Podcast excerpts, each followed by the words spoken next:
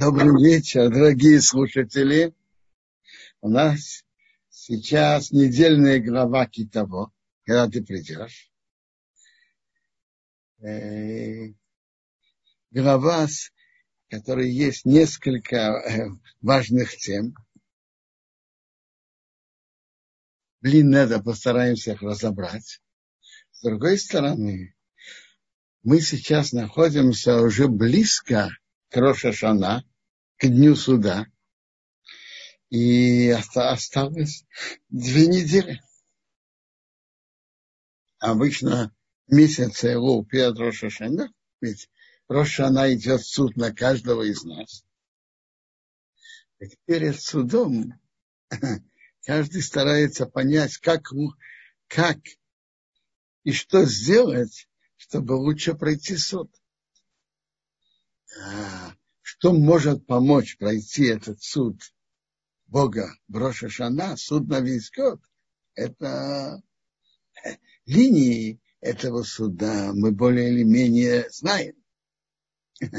Суд перед Богом тем, что мы делаем, хорошо и, и, что делаем нехорошо. Это каждый делает, каждый должен продумать и сделать анализ в том, что и как улучшить и исправить. Интересно, в месяце Элу известно э, суким предложение в Танахе, которое говорится о трех темах. Значит так. Во-первых, чува, исправление. Это умора шамаракеха, Бог обрежет эсха вавха бетрабав твое сердце и сердце твоих, потом, твоих потомков. Так это Элюль, это чува исправление. В Широширим есть они доди, ведоди ли. Я моему другу и мой друг, мне. Это тфила, молитва, уча. И Мегилат Эстер, Ишваре Эйу Матанот Хавьюним человек товарищу и подарки бедным, простаку, человек больше старается в этом э, усилиться. Это Бог всем помог, и мы находимся сейчас в непростом положении э, с эпидемией, и это и вопрос здоровья для многих. Ну, и, и для многих это экономическая э, э, ситуация э, относительно заработка, чтобы Бог помог. Во-первых, помог, чтобы здоровые, чтобы не, не, не заболели. Те, кто заболели, выздоровели. Бог помог с парносой. А вообще мы находим, мы сейчас перед Рошашана, и каждый делает э, анализ, что он сделал за прошлый год, и что стоит и надо сделать лучше. Я, мы сейчас начнем недельную главу.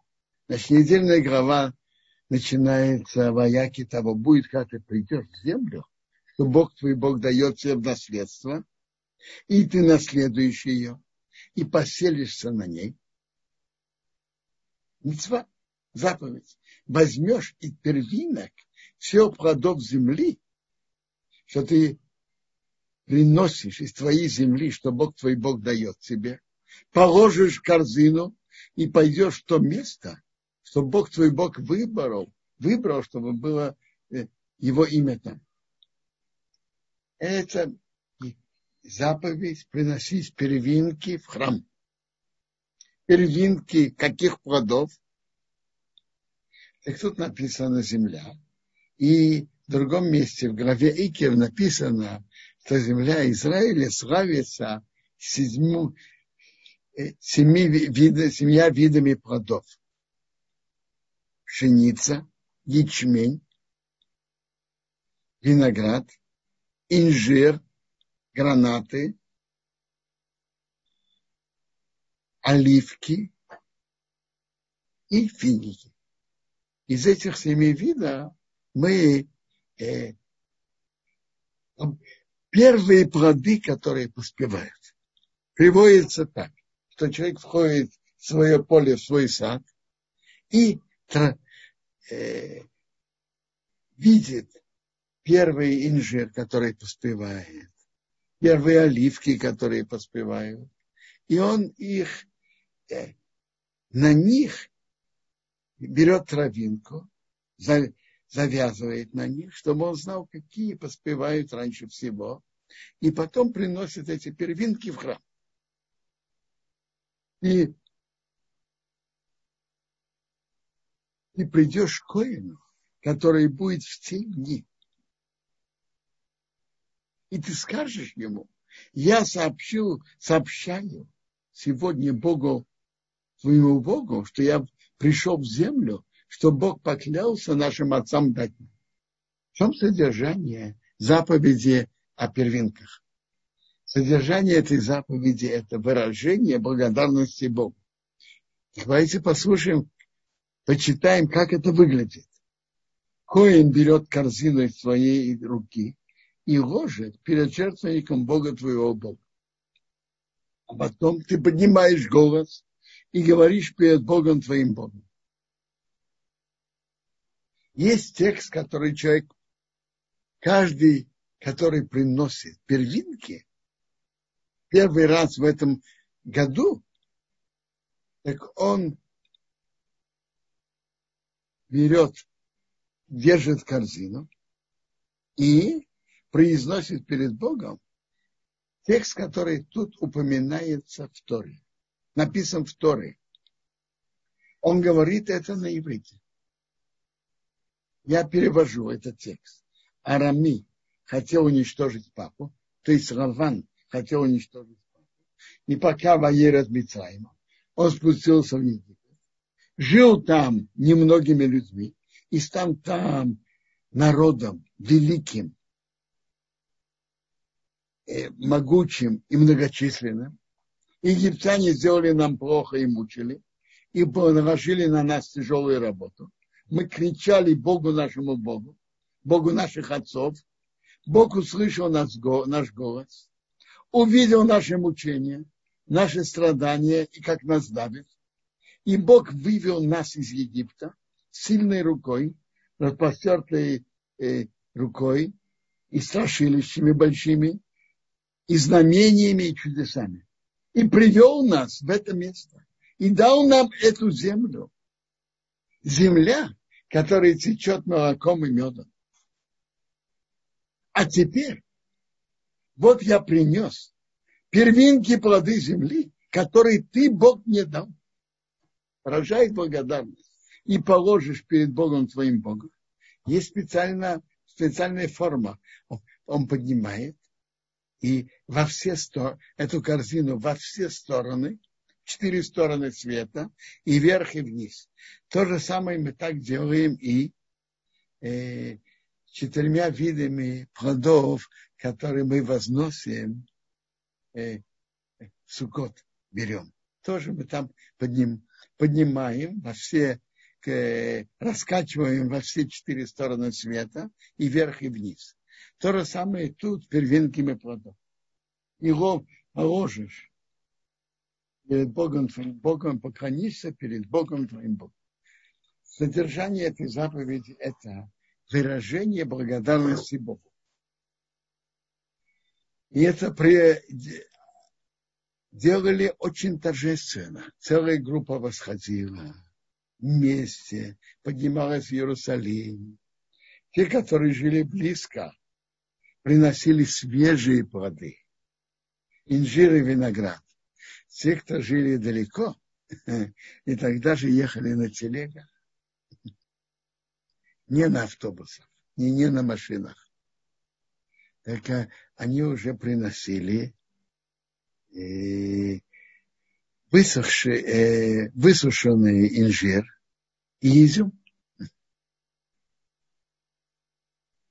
Шли вместе торжественно в храм, большой группой, впереди э, шел бык, рога его были покрыты золотом, и э, из листьев из оливок тоже его украшали. И Так они приходили, приходила большая группа в Иерусалим, их торжественно встречали, они приходили в храм. Интересно, вот этот текст на иврите, который тут написан, для всех нас знаком. Знаете почему?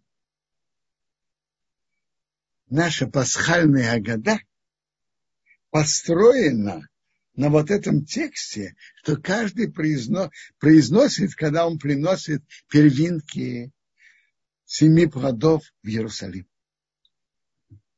Скажите, а что связывает и какое имеет отношение приношение первинок плодов и пасхальная агада, которую мы говорим в ночь Песах. Что общего между ними? Знаете что? Основное содержание этой заповеди, принесения первинок плодов в храм, это выражение благодарности перед Богом. И основное содержание но ночи пасхального седера выразить благодарность перед Богом. Так пасхальная года построена на этом тексте. Каждый, каждый несколько слов, слов или несколько слов в Агаде приводится и объясняется более подробно. И ты будешь радоваться всему добру, что Бог даст тебе, дал тебе и твоему дому. Ты и Леви, пришелец, который внутри тебя. Есть на вот эти слова. И будешь радоваться всему хорошему.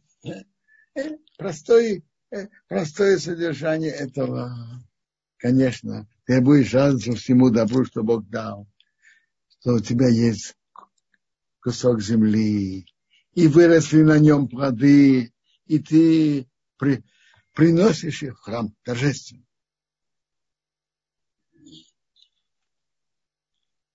А интересно, мы сейчас этой заповеди у нас же нет. Но содержание этой заповеди – это выражение благодарности Богу. У нас есть разные случаи, что мы выражаем Богу благодарность. Э, ну, после еды мы говорим благословление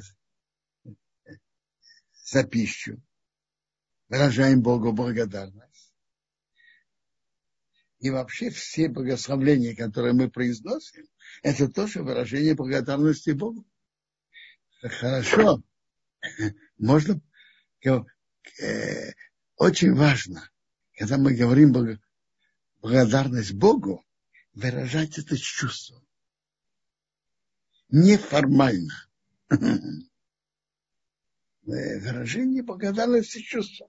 Когда мы за что-то выражаем Богу благодарность, так то, что соответствует этому, Бог посылает нам больше добра в этом вопросе. Когда человек выражает благодарность Богу с чувством, то это он приносит на себя и на свой дом много добра. И это, это же, что такое, э, когда мы говорим браху, скажем, на яблоко или на виноград боры прияется. Богу благодарность, что он создал такой прекрасный мир. И такие вкусные, хорошие плоды.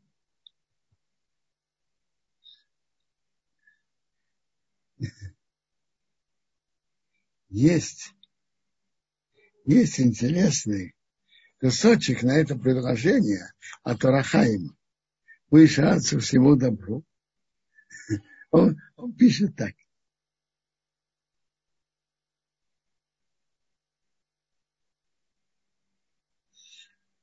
Пишет очень интересный кусочек.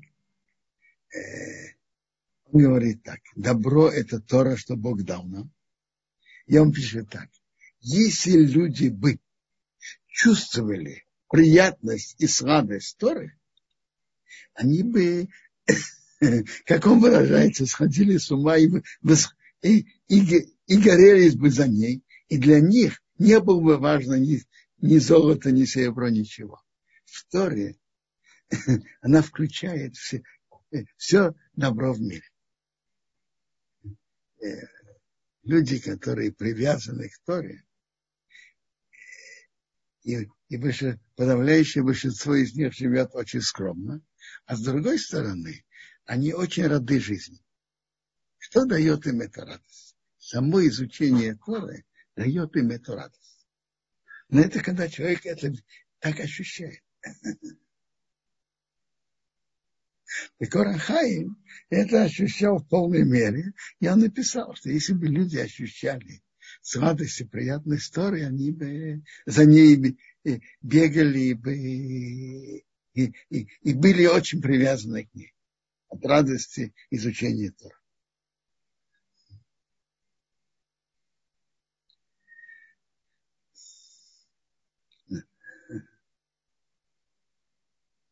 те, те, которые заняты изучением Торы, очень многие из них это ощущают.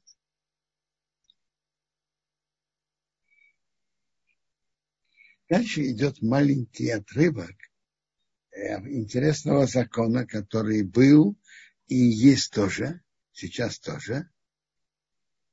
Э, в земле Израиля есть заповедь отделения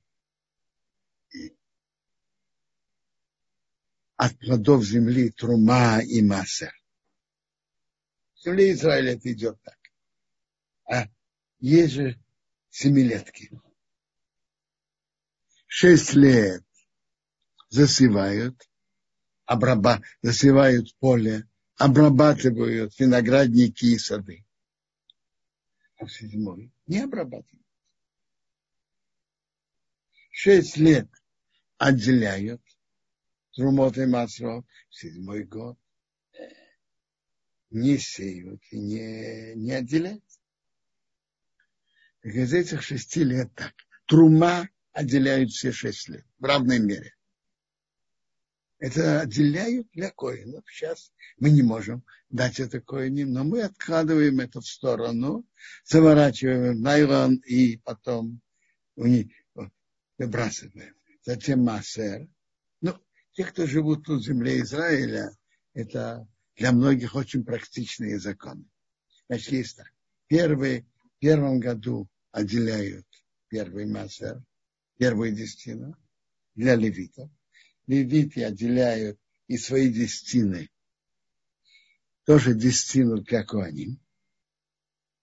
А вторую десятину отделяют для самого себя, чтобы есть в Иерусалиме. Чистоте. Так интересно, что это первый и второй год. Второй год. Третий год отделяют первый, трума и первые десятины отделяют для Леви то же самое, а вторую десятину отделяют для бедных. Дальше, четвертый и пятый год отделяют вторую десятину для себя проезд в Иерусалиме, а в шестой опять для бедных. Значит, каждая год, который делится на три, отделяет десятину для бедных, вторую десятину. А остальные четыре года, то есть первый, второй, четвертый и пятый, отделяют вторую десятину для самого себя есть в Иерусалиме святости и в ритуальной чистоте. Сейчас мы не имеем возможности этого выполнять. Есть в Иерусалиме святости, мы отделяем, выкупаем на деньги, и святость переходит на деньги. А вот в третьем году земледельцы отделяют десятину, вторую десятину для бедных и дают. Так есть интересный закон в нашей голове, что в конце каждых трех лет есть время, когда надо закончить со всеми труму, отделениями Трума и Маасер и передать их тому, кому надо передать. Трума Коину, Маасер Леви. А Маасер, второй э, бедным. Когда и потом прийти в Иерусалим и исповедоваться перед Богом, то я выполню все законы относительно Трума и Массер как надо. И когда это приходит в Иерусалим исповедуется, в Песах четвертого и седьмого года. В чем содержание этой, этой заповеди? Есть люди, которые отделяют, вы, выделяют для Коина, для Леви и для бедных, но они не забывают передавать. Тора установила время. До конца четвертого года нужно все отдать кому надо. И потом приходят в Иерусалим и говорят в храм и говорят перед Богом в Песах.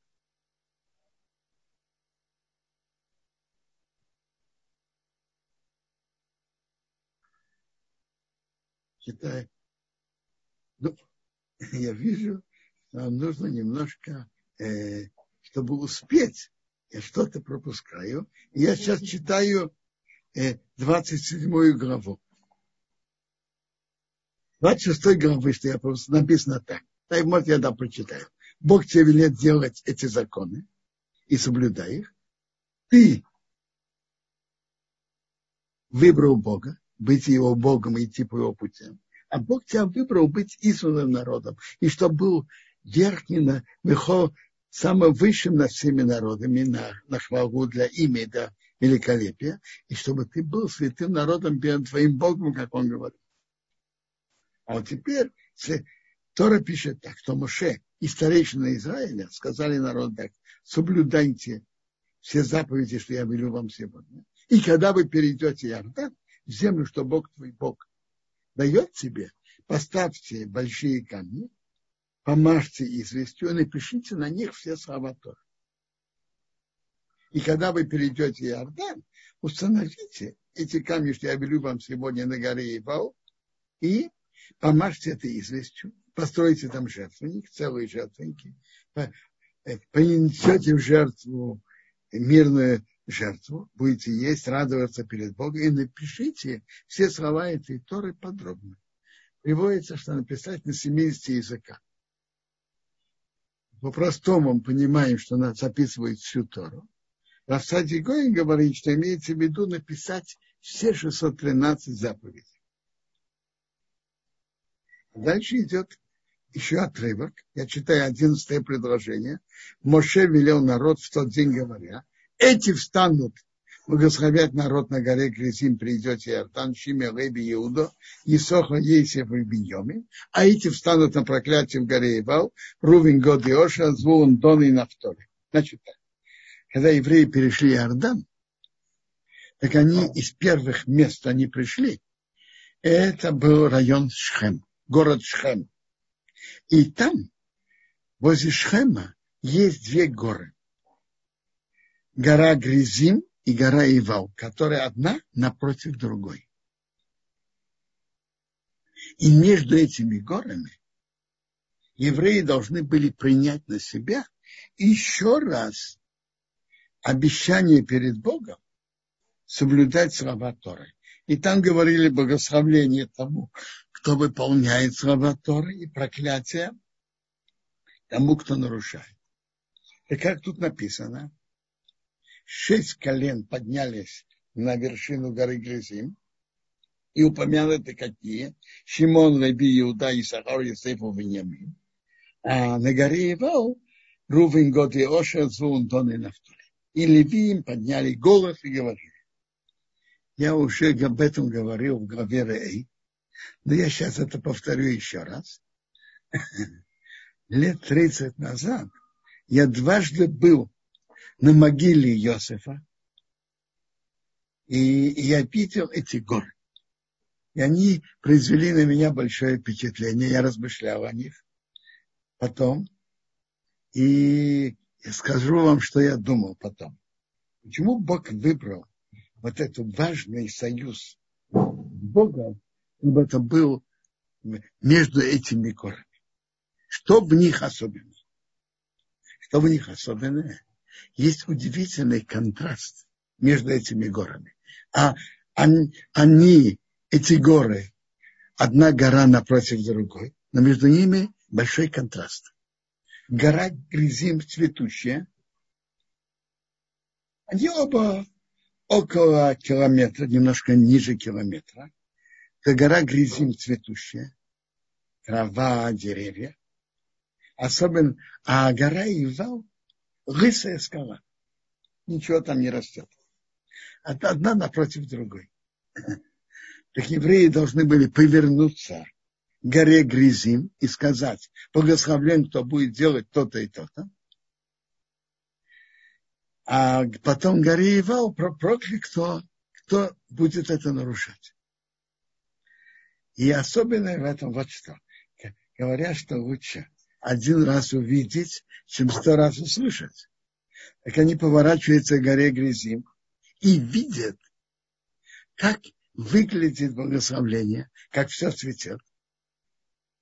Когда они поворачиваются к горе Ивал, так они видят, как выглядит проклятие, как гора Ивал лысая скала, ничего на ней не растет. Значит, шесть колен были на горе Грязим, шесть на горе Ивал, левиты в середине, между ними. Они поворачиваются к горе Грязим, говорят, благословлен тот, кто этого не будет делать. Потом поворачиваются к горе Ивал и говорят, проклят, кто будет это делать. Уже старый вопрос. А почему эти колена должны были быть на горе Грязим, а эти на горе Ивал? Я видел комментарий Рав Рабиновича в книге Дат Софрим. Он, говорит, он объясняет это так. Бог же знает будущее. Так он поставил на гору Грязим те колена, от которых больше останется после разрушения первого храма. И давайте, а на горе Ивал те которые будут изгнаны с десятью коленами, а это из десяти колен, которые потом вернутся с Божьей помощью. Но пока мы их не знаем и не видим. Так давайте послушайте, кто был на горе Грязим. Шимон, Леви, Иуда, Исахар, Йосейф и Беньямин. Известно, что два колена, которые остались, это кто? Иуда и Беньямин. Они были оба на горе Грязим. Затем, какое еще колено осталось? Леви. Повсюду мы встречаем левитов и куаним. Леви тоже на горе Грязим. Остается Шимон, как известно, наследство Иуды было, Шимона было вместе с Иудой. Так из колена Шимона больше осталось. Они были вместе с Иудой. И то же самое из Изахара были изнесены такие Торы, которые были в Иерусалиме, остались. И по какой-то причине Иосиф тоже э, осталось больше, чем другие. Из десяти колен. А те, которые на горе Ивау, из десяти колен, которых сейчас мы их не знаем. Они потерялись. С Божьей помощью они найдутся. Теперь, тут одиннадцать действий, на которые говорили – это все действия, которые люди делают тайно. Это то, что объединяет эти 11 проклятий. Теперь, Гемора нам говорит, тут написано в Торе проклятие, но это не только проклятие, это было благословление. Тот, кто это не будет делать, поворачиваясь к горе Грязим, и все говорили аминь, а затем поворачиваясь к горе Ивал, проклят, кто будет это делать. И все говорили аминь. Что общее в этих 11 конкретных действиях? Общее то, что эти действия делают тайно. И давайте почитаем. Проклят человек, который сделает идол и положит тайно. Идол можно делать открыто, а можно сделать тайно. Так тут упоминается именно тайно. Дальше кто относится неуважительно, проклят, кто относится неуважительно к отцу и матери. Это действия, которые дома, кто знает, как человек относится к своему папе и маме. Это действие, что происходит в неизвестной обществе. Кто, кто искривляет суд сироты, пришельца, сироты и вдовы, Если какого-то видного человека искривляется, он пойдет выяснять, пойдет спорить, и станет известно. А пришелец, сирота и вдова, они беззащитны, и искривление их суда происходит тайно. Дальше идут несколько видов разврата, которые происходят обычно тайно. Отношения с сестрой, со скотом и, и так далее. Это 11 действий, которые тут есть, и на которые написано благословление, кто соблюдает, и проклятие, кто нарушает. Последнее, двенадцатое, оно общее. Проклят, который не установит слова этой Торы, скажет весь народ «Омейн». «Омейн» значит, он подтверждает то, что, то, что сказали. Раши говорит, что этот двенадцатый имеется, имеет в виду, что они приняли на себя всю Тору. Одиннадцать – это одиннадцать конкретных действий, нарушений, которые тут упомянуты. А двенадцатый – это на всю Тору.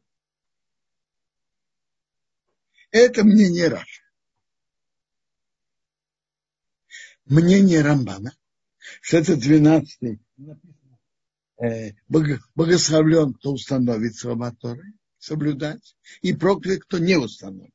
Так Рамбан говорит, что есть частное выполнение одного человека, а есть общественное, чтобы общество жило по Торе.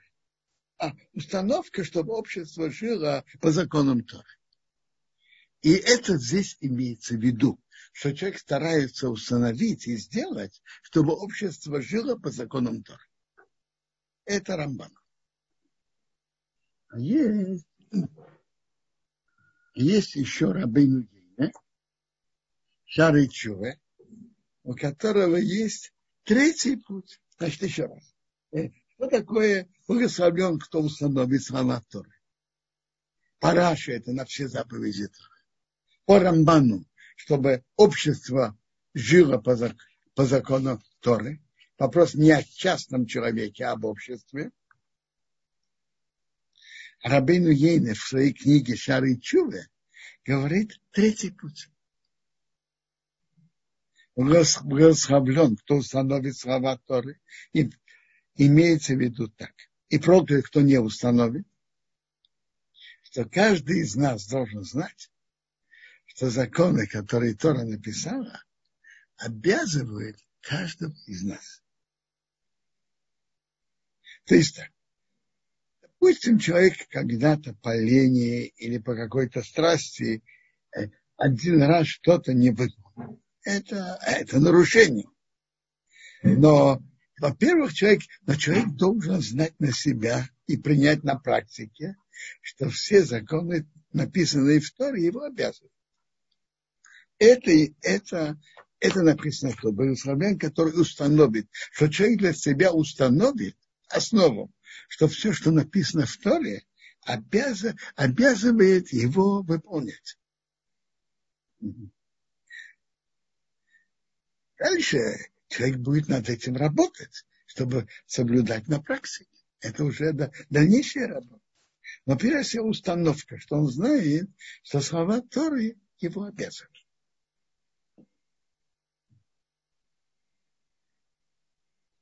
Теперь в нашей главе идут благословления и проклятия. Э, во-первых, что это вообще означает? Ведь известно, что в мире нет окончательного расчета. Понятно, что каждая заповедь, что мы делаем, это влияет на нашу судьбу. И Бог нам пом- больше поможет за, за каждой заповеди. И то же самое, каждое нарушение – это нарушение. Нарушение приказа Бога. Но все-таки окончательного расчета в этом мире мы и не, не видим. Бывает цадыким, которые страдают, а бывает негодяи, у которых э, идет удача в жизни. Почему? Почему так?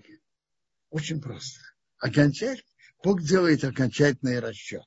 Аванс он дает в этом мире, окончательный расчет в том мире. Расчеты Бога на что в этом мире, на что в будущем, мы не знаем. Так о чем же говорит эта глава, этот, эти благословления и проклятия? Рамбан в своем комментарии объясняет это так. Есть же судьба каждого человека, будет у него хорошо или плохо. Это одно. А есть судьба всего народа. Так Рамбан говорит так, что судьба всего еврейского народа, и особенно в Святой Земле, Бог передал это в руки самого еврейского народа. Бог передал нашу судьбу в наши же руки.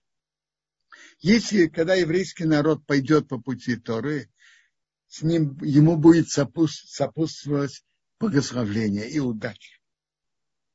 Удача в урожае, удача в, э, удача, что э, семье, удача, э, удача в урожае, удача при плоде скота, удачи в отношении с соседями. И если будет война, удача в войне. А что еще лучше, что, не, что соседи не посмеют нападать. Если они будут нападать, то вы будете побеждать в войнах. И так далее, и так далее. То есть, когда еврейский народ пойдет по пути Торы, как общество, ему будет сопутствовать удача. Не дай Бог будет отойдет от Торы, будет неудача. Не будет дождя, не будет урожая, поражение на войне и так далее, и так далее. То есть наша глава говорит о жизни и судьбе общества. Не о каждом человеке конкретно, а об обществе. И Рамбан говорит, что жизнь еврейского общества его судьба зависит от того, от одного и только от одного. Пойдет он по пути Торы или нет. Пойдет по пути Торы. Отойдет, придут неприятности. И это содержание благословения и проклятий, которые в нашей главе. Есть интересные вопросы. Такое долгое, долгое и подробное э, описание благословлений и проклятий есть в Торе в двух местах. В, в книге Ваикра в главе Бахукотай и в нашей главе Китово. Почему же Тора пишет об этом в двух местах? Этот вопрос поднимает тоже Рамбан. И Рамбан отвечает на это так. Бог знает будущее. Книги Ваикра в главе Бахукотай в основном Бог в Торе сообщает нам в этом союзе о нарушениях еврейского народа во время первого храма, первого прихода еврейского народа в страну, нарушения, которые будут, и наказание за них. За них. Там упоминается служение идолам, там упоминается нарушение святости земли Израиля, нарушение закона Шмиты. И первое изгнание было как раз 70 лет, соответственно, 70 годам Шмиты и Йовел, это 50-й год, которые евреи нарушали. Э, нарушали и не соблюдали законы Торы об отдыхе земли. А в главе, в нашей главе Китово говорится в первую очередь о нарушениях, которые были у евреев во время второго храма и изгнание из него.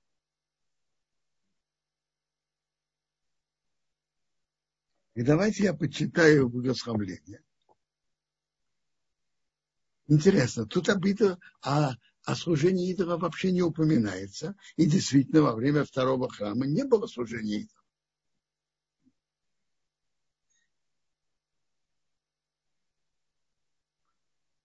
Написано, что ты не будешь служить Богу как надо. Не будешь служить Богу в радость. Так написано в нашей главе. Я читаю благословление. Между прочим, и тут, давайте посмотрим, в нашей главе благословления это 14 предложений, 14 псуки. А проклятие после этого 54 псуки, 54 предложения. Задают вопрос, что проклятие больше, чем благословление? А? Из ответов на это Ибн говорит так, что вопрос же, э, о чем говорить и как выражаться. О добре можно говорить коротко. А о страданиях говорят более подробно, очень просто. Вот скажите, если кто-то скажет другому, чтобы ты болел, и, и что у тебя был инфаркт, и кровоизлияние, и, и корона, и, и, и, и, и. Сколько, сколько, сколько болезней можно перечислить, а? А если а сказать другому, что ты был здоров и не болел никакими болезнями, очень коротко.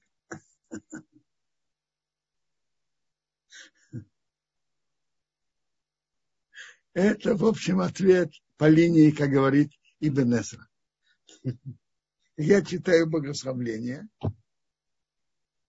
и будет, если слушать, будет слушать голос Бога твоего Бога, соблюдать, делать все его заповеди, что я тебе велю сегодня. И Бог тебя сделает верхним над всеми народами земли. И придут на тебя все эти богословления и настигнут, когда будешь слушать голоса Бога твоего Бога. Все это надо понять. Значит, они тебя настигнут. Это слышится, ты будешь убегать от них. Они тебя все-таки настигнут. Ну скажите, кто-то убегает от добра? Ну так написано. Надо, это надо понять еще. И благословлен э, я видел на это объяснение. Благословлен ты в городе, благословен ты в поле благословенны плоды твоего живота, то есть дети, плоды земли, плоды скота, чтобы э, приплод э, коров и стада овец. Благословена твоя корзина и тесто. Ты благословлен, когда ты приходишь, и ты благословлен, когда ты уходишь. Бог даст твоих врагов, которые встают против тебя, имеет поражение перед тобой. Одной дорогой они выйдут против тебя, а семью дорогами они убегут от тебя. Которые всегда, когда говорят множество, выражается семь. Множеством дорог разбегутся. Бог прикажет благословление в твоих складах и все, что протянет твои руки, твои руки, и благословит тебя на земле, что Бог твой Бог дает тебе. Бог тебя поставит святым народом, как Он тебе поклялся, когда будешь соблюдать заповеди Бога твоего Бога и будешь идти по Его путям. Увидят все народы земли, что имя Бога названо на тебе и будут бояться тебя. То есть они увидят удивительная удача что-то удивительное, что еврейского народа, и они будут бояться э, начинать воевать с тобой. И Бог тебя оставит особенным плод, э, плоды твоего живота, плоды скота, плоды земли на земле, что Бог поклялся твоим отцам дать тебе. Чтобы Бог, Бог откроет свой хороший клад неба, послать дождь твоей земли вовремя и благословлять все дела твоих рук. ты будешь одалживать многим народам, а ты не должен будешь одалживать. Вы знаете, есть народы, которые, страны, которые одним одалживают, они сами должны одалживать. Ты будешь одалживать многим народам, а ты не должен будешь одалживать. Бог тебя сделает головой, а не хвостом. А, значит, головой и не хвостом, то же самое. Есть страны, которые являются как головой для одних стран, которые под ними, они им диктуют, а с другой стороны, для других стран они как хвост. Те им диктуют. А Бог тебя сделает, ты будешь головой, но не хвостом. И будешь только наверху, а не будешь внизу. Когда будешь слушать мецвод Бога твоего Бога, то я тебе велю сегодня сохранять и делать. И не отойдешь от всех слов, что я тебе велю сегодня, ни направо, ни налево. Потому что если отойти, это, это приводит идти за другими, за идолами им служить. Вы читали все благословления нашей главы? А?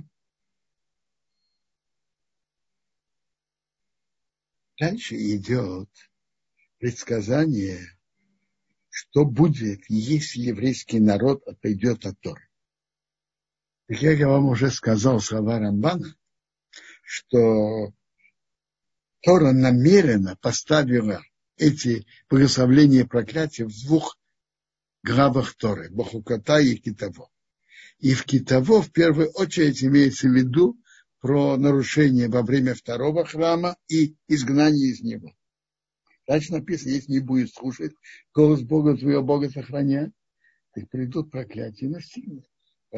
Проклят в городе, проклят в поле, воды, приплод скота, овец и так далее. Будут разные растерянные болезни, эпидемии, разные болезни.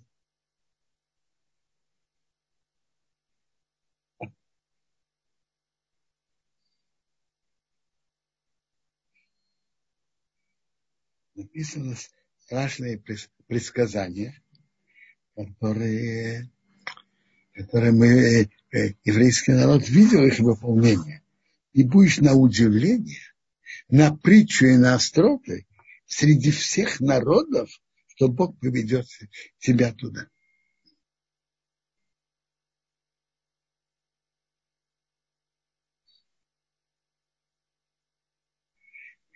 Рамбам приводит о важности служить Богу в радости из текста нашей главы. За то, что ты не служил Богу твоему Богу в радости, и хорошим сердцем от изобилия всего будет служить своих врагов.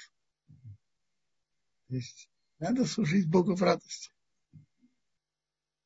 Бог нанесет на тебя народ издалека, с конца земли. Как летит орел, народ, что ты не знаешь его языка, на холме. И пишется о разных страданиях. И дальше написано страшные предсказания и Бог тебя рассеет среди всех народов от края земли до края земли. И будешь там служить идолам, которые не знал ни ты, ни твои отцы, из дерева и камня. Это удивительное предсказание, что Бог тебя развеет среди всех народов, от края земли до края земли. Предсказания Тора, они удивительны, поразительны. Чем? Я вам скажу. Э, кто-то видит талантливого ученика и говорит, скажет это будущий профессор, о, в будущем он будет профессором. Может выполниться, может не выполниться. Но даже это выполнится, ничего особенного в этом нет. Видел талантливого студента и так сказал. А вот такие предсказания, которые написаны в Торе, которые совершенно иррациональны. Например, как тут написано, э, что Бог тебя развеет среди всех народов от края земли до края земли. Кто-то может такое предвидеть? Нет, никто. И среди тех народов ты не отдохнешь, не будет покоя ступне твоих ног. То есть, что будет бесконечное изгнание, страдание. Твои, твоя жизнь будет висеть напротив тебя. Будешь бояться ночью и днем, и не будешь верить в твою жизнь. Утром скажешь, что да, даст вечер, а вечер скажет, что даст утро.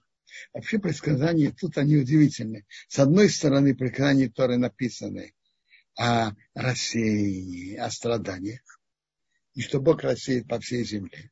А с другой стороны, написано ясные предсказания о вечности еврейского народа. Так, э, сочетание этих двух пророчеств – это совершенно иррационально. А, э, э, по законам, правилам истории, народ, который рассеян, он либо пропадает от, от страданий и гонений окружающих народов, либо он ассимилируется с народами, среди которых он рассеялся. А тут написано предсказание. Вы будете развеяны и рассеяны. Э, вас будут преследовать и гнать с одного места на другое. И вместе с тем еврейский народ сохранится. Удивительное предсказание. Ну, мы будем помнить, что наша судьба еврейского народа как народа зависит от того, как еврейский народ идет по Торе.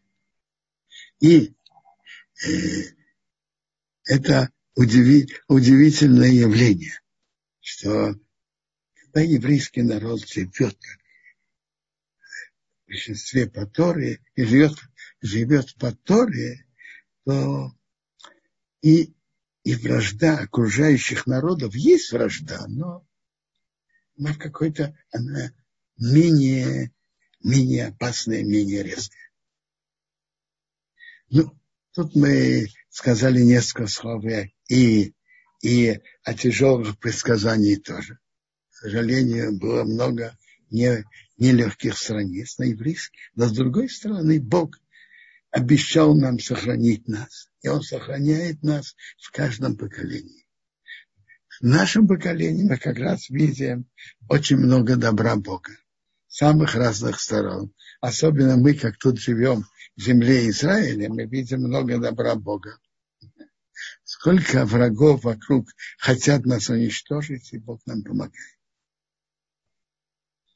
сколько терактов раз, аннулируется сами собой, и сколько террористов взрываются, идя ложить взрывчатку против нас. Но надо знать, что судьба еврейского народа зависит от того, как, насколько идет он по пути Тора или нет. Это основа союза, что Бог заключил с еврейским народом, и который мы сейчас читали.